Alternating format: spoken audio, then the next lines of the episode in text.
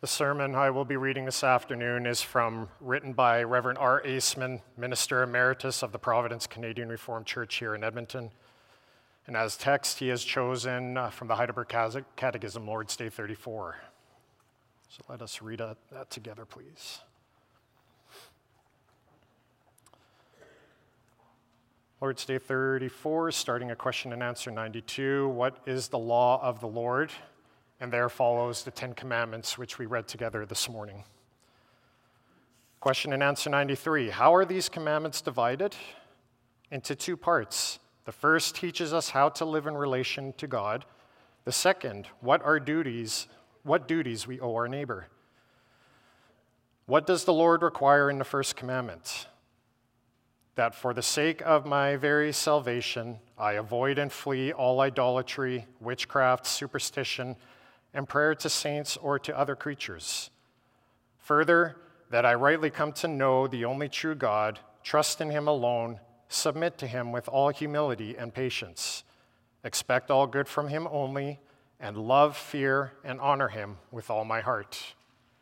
In short, that I forsake all creatures rather than do the least thing against His will. And what is idolatry? Idolatry is having or inventing something in which to put our trust instead of, or in addition to, the only true God who has revealed himself in his word.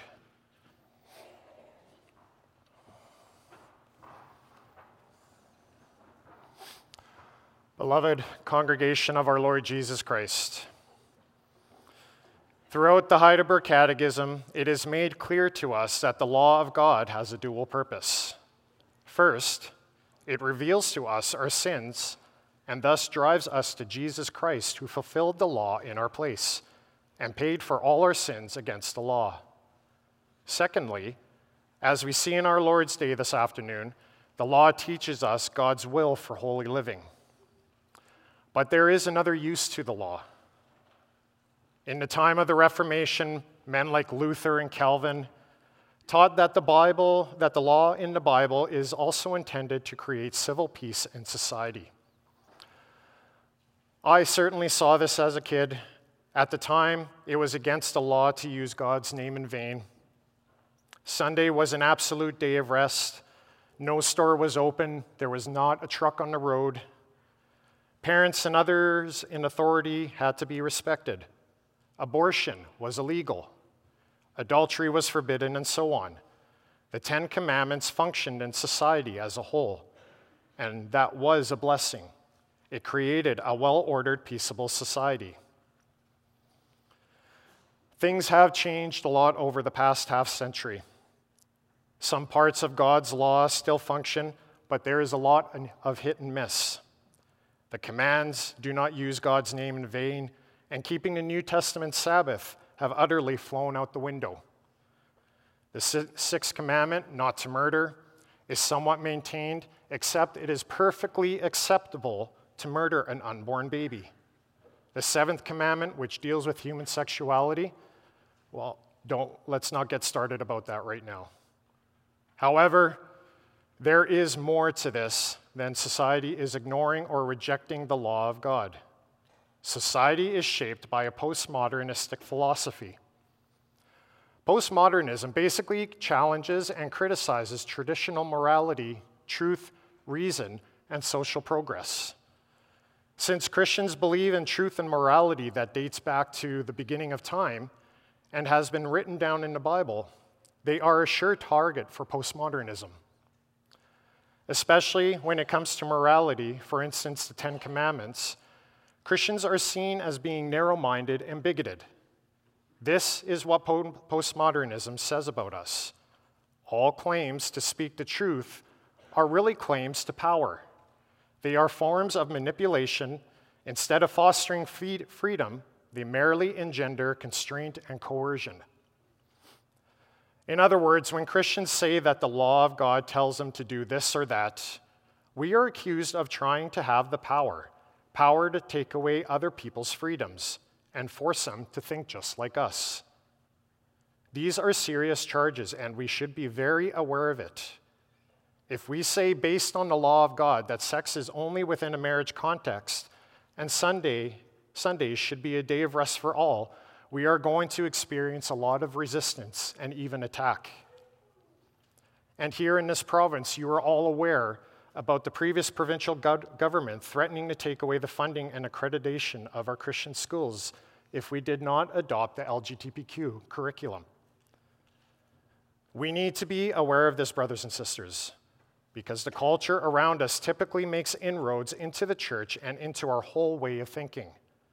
Today, there are Christian churches that accept abortion. They allow the practicing of homosexuality. Without even realizing it, we start thinking as the world does and challenge traditional understanding of God's Word. And when we, when we do that, we move away from the true love of God and our neighbor. That's the exact opposite of what God wants to see of his children. God's law is his gift to us. When we recognize that law, keep it, and value it, it will create a good relationship with God as well as a good relationship with our neighbor. And we will keep this in mind as we make our way through the Ten Commandments. So, the theme chosen this afternoon is the blessing of the law in the life of a Christian. First, we will see how that law works, and in the second place, why God is number one. So, let's do a little quiz here. Just say with me in your minds, how does the Ten Commandments start? And do you have an answer?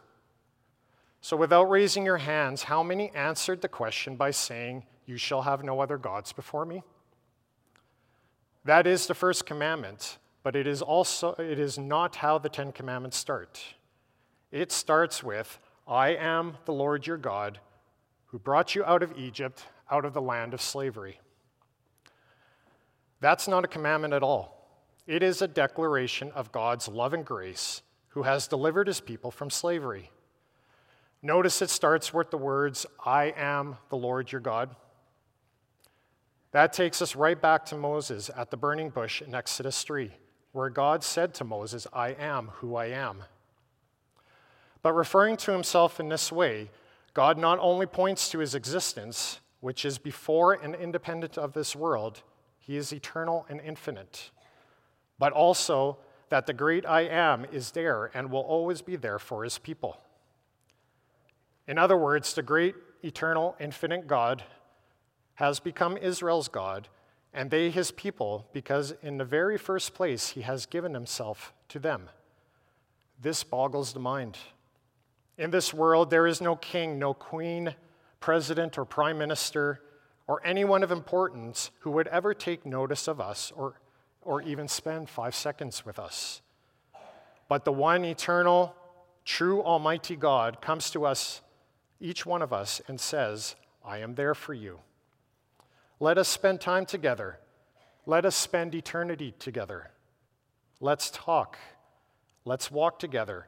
I am your father. I am your friend. Who would even dream this is possible? But that's how God starts the Ten Commandments I am the Lord your God. This is not an empty statement, brothers and sisters. Politicians can make empty statements. They don't necessarily make time for you to visit them, and they make promises they don't keep.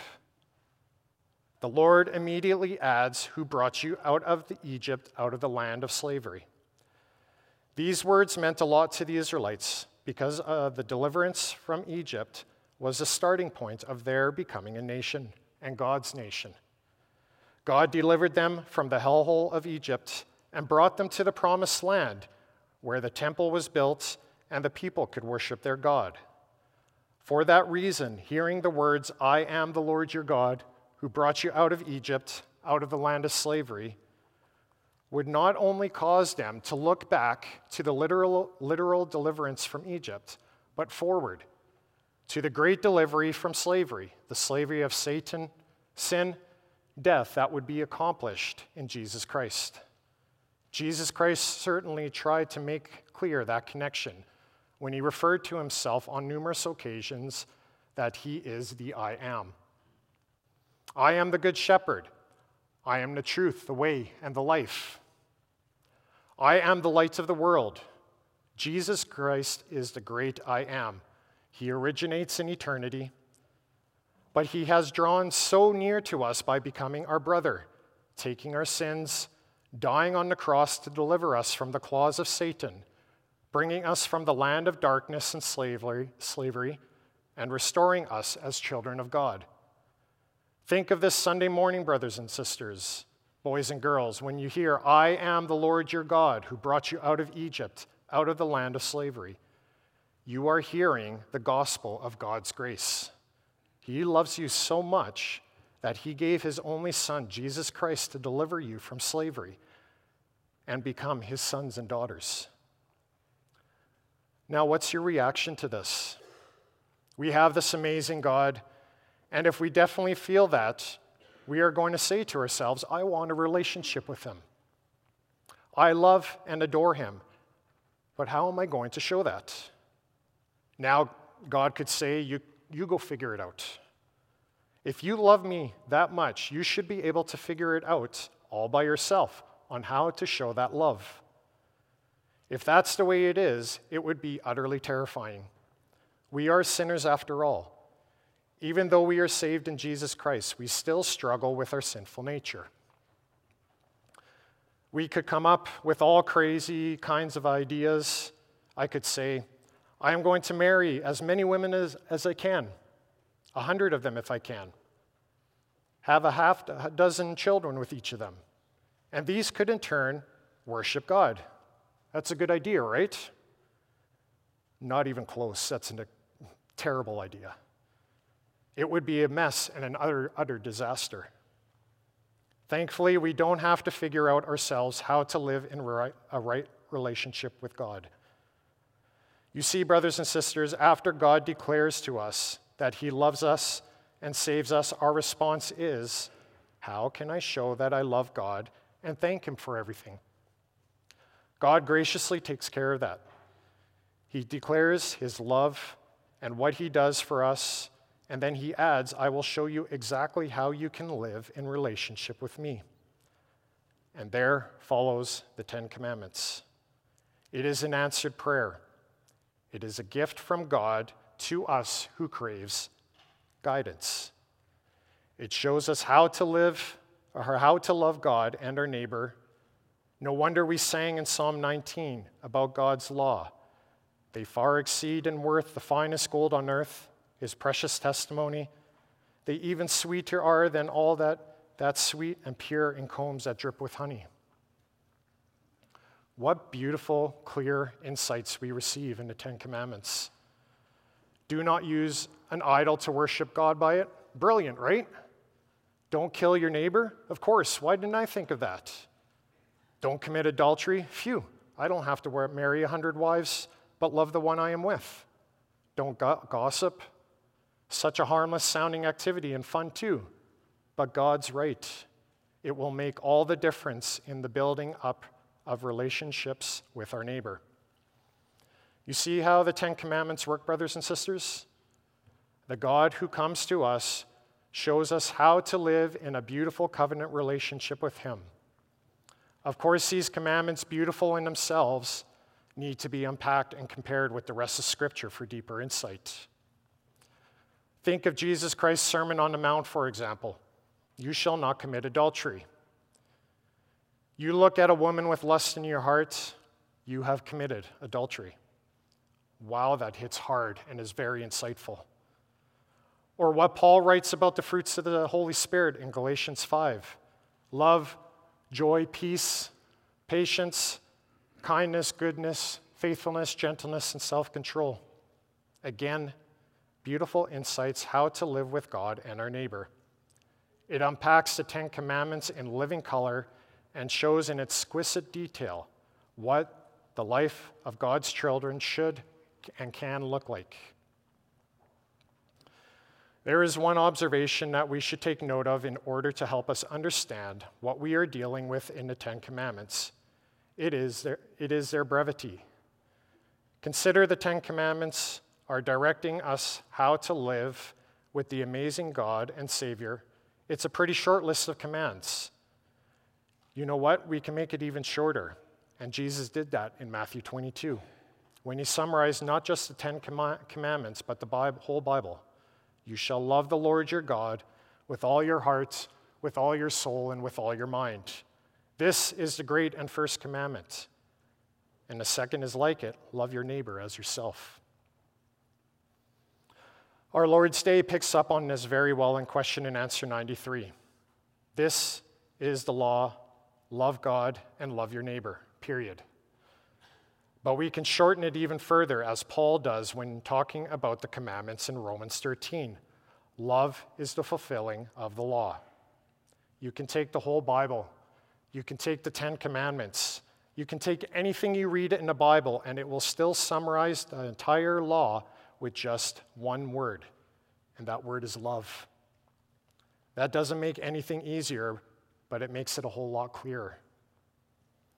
This is how it works we need to look at a commandment, compare it to the rest of Scripture, reflect on it, pray about it, and own it. How does it show in a real way to love God and our neighbor? Our Heidelberg Catechism is pretty good in doing that. Take the sixth, command, uh, the sixth commandment that forbids murder. I can assure you here that I have never murdered anyone, not even close. But yet, every day I break this commandment. Our catechism says in Lord's Day 40 by forbidding murder, God teaches us that he hates the root of murder, such as envy, hatred, anger, and desire of revenge, and that he regards all these as murder. The Lord Jesus makes that clear in his Sermon on the Mount call your brother an idiot, you are a murderer. Also in 1 John 3:15 we read everyone who hates his brother is a murderer. That's the beauty of the Ten Commandments short, sweet, and when you work with it in a deeply spiritual fashion, you will see with your entire person you are to love God with all your heart, soul, and mind, and love your neighbor as yourself. For instance, when you are interacting with a person, ask yourself this question Is my attitude, my thoughts, my body language, my words, and my actions all focused on loving this person and all, allowing him or her to grow with me? You get that, right? Imagine what happens between a husband and a wife when they regularly examine themselves and ask, Am I genuinely loving my spouse with my attitude, my words, and actions? That's going to make for an amazing marriage where two people can hardly believe how good they have it. Imagine what happens in a congregation when members regularly examine themselves and ask, Am I aware of my fellow members? Do I love them and want the best for them? Am I, am I willing to drop my resentments and grudges because we have had our disagreements? If we don't do that, then don't be surprised that the communion of saints is as flat as a board. But if we do show that kind of love, a love that is patient, gentle, forgiving, and self controlled, it is going to be a kind of congregation where members thank God for the peace and joy in Jerusalem. Who would want to be separate from that? In this way, we see, brothers and sisters, the same amazing God who gave himself to us in his Son, Jesus Christ. It is the amazing God who gives us the commandments and his entire word so that our lives, our interactions with him and with one another, fill us with them with joy and purpose. Even the angels in heaven are rejoicing and fulfill, filling heaven with praise and song for the children who are responding to their God and Father in a life filled with love. That is the Christian life, and that is the taste of eternity in a new heaven and a new earth. That brings us to our second point why God is number one. Now, you notice that our Lord's Day also deals with the first commandment you shall have no other gods before me. You might ask, why is, it, why is there not a separate Lord's Day for this first commandment? Just like all the other commandments, they all have their own Lord's Day. And there's even a third commandment, which has two. All of this is understand when we ask an even deeper question. Why is the first commandment dealing this point that we are to have no other gods before the Lord our God? Why is it the first? One reason should be very obvious, and it goes back to the opening of the Ten Commandments when we see what a great, amazing God we have and how he has come to us in saving grace, even providing us with guidelines for holy living. How can not the first, com- uh, first and foremost commandment be that he and he alone is our God? But can't, we can't even have, sorry, we can't have any other gods besides him or in front of him. That's all very obvious. But there is a second thing. If it's not clear to us right from the start that God is number one in our lives, the rest of the Ten Commandments really don't matter. You may as well throw them out the window. If God is not number one in our life, why in the world would I feel inclined to keep the Sabbath day if I don't have this amazing relationship with God? Why would I not take advantage of my neighbor, either stealing from him directly if money is my God, why shouldn't I overcharge, underpay, hurt people by not paying a fair wage, or making him or her work in unsafe conditions? After all, I'm just looking after my own interests. Never mind him.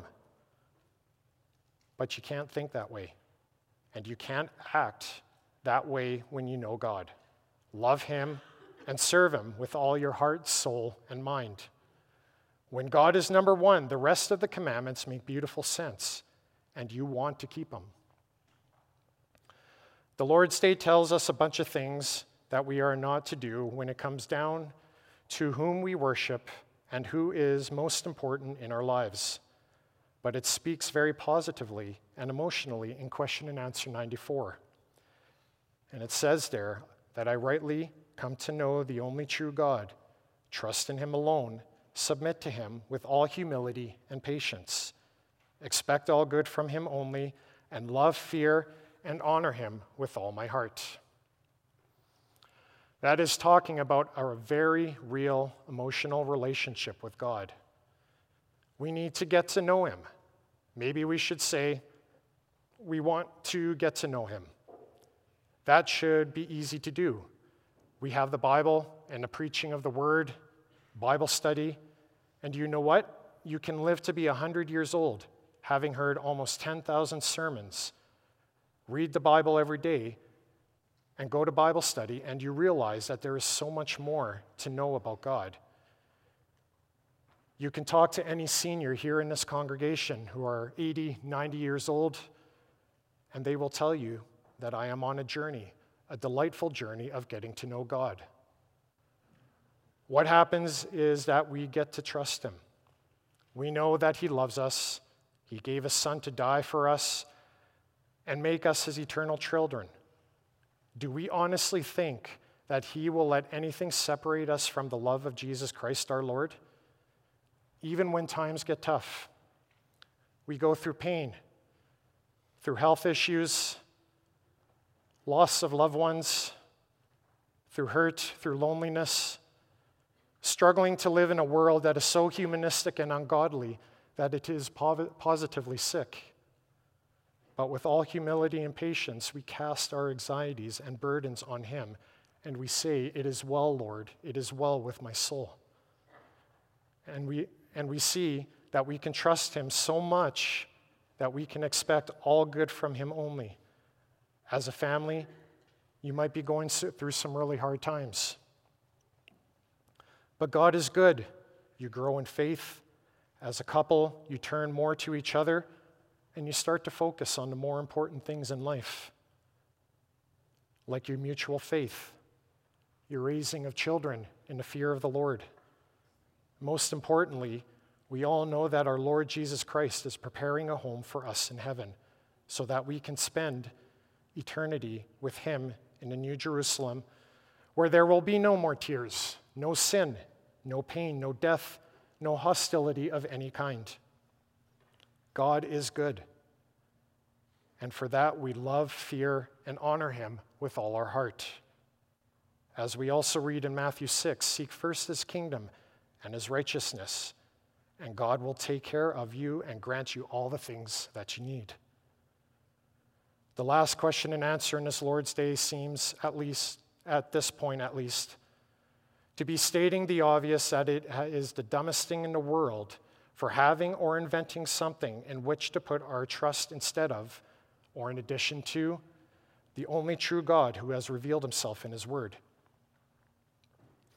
We are all going to sit here and nod in sage agreement. That's especially the case when we see in the previous question and answer the examples of worshiping other gods, idolatry, witchcraft, superstition, and prayers to saints or to other creatures. A nice, easy list, easy to wrap your mind around. And you say to yourself, I think I got this covered. I'm not superstitious. I don't pray to saints or to other creatures. I have a full respect for the Heidelberg Catechism and totally agree with what it says here. But it's a little stale. And it's easy to agree with without really getting to the heart of the matter. Do you, my brothers and sisters, avoid idols, witchcraft, superstition, and prayers to saints? So is all good? Think of Jesus Christ's Sermon on the Mount in Matthew 6, where he's talking about laying up treasures in heaven and then not worrying about the stuff in your life. He says in the middle of that, no one can serve two masters, for he either will hate the one and love the other, or he will be devoted to the one and despise the other. You cannot serve God and money. There, the Lord Jesus touches on something that is totally relevant today the love of money and material things. Now, we do want to be a little careful here.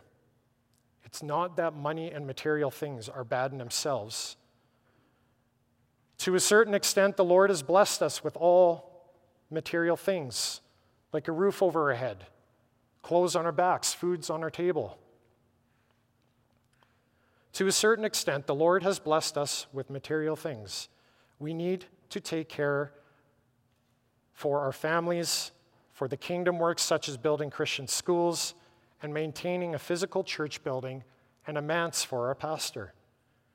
That point is as Paul writes in 1 Timothy 6 For the love of money is a root, is a root of all kinds of evil. It is through this craving that some have wandered away from the faith and pierced themselves with many pangs. It's not money that is the problem, but it's the love of money. If our hearts are set on material things and we measure our happiness by how much money we have, then that becomes a God to us a stone, cold, heartless, and in the end, useless God, but a God nevertheless. The Lord Jesus says you can't even have your heart in two places love God and love money. Because the love of money will always dissolve the trust, love, and hope in God. It is extremely important that we think and pray about these things, brothers and sisters. Ask yourself the question how important has money and stuff become in my life? If I have a setback, does the joy flood from my life? I assure you, brothers and sisters, I am thinking just as much as myself as I am for you all. In our day and age, we are very focused on material things. This is an easy God for us to get deeply enchanted with, but it is no God. I have seen too many people's lives deeply damaged by the love of money. Even in their families, acquiring money was the most important than their relationship with their wife and children. Then you get old, you have more money, money than you need. Your marriage isn't great, and your kids don't have a lot of time for you except for a handout or two. Your marriage isn't, or, uh, and when you die, do we honestly think money and material things are going to do any, any good? As, in Job, as Job said in Job 1, verse 21, after he lost uh, his children and material things, Naked I came from my mother's womb, and naked I shall return. The Lord gave, and the Lord has taken away. Blessed be the name of the Lord. All this talk, brothers and sisters, is not meant to be a discouragement. It is only meant to make us all think about our lives, about our priorities, and realize the number one thing that's important, amazing, and lasting in our lives is the Lord our God, the great I am. The Almighty, eternal God that has become our Father in Christ.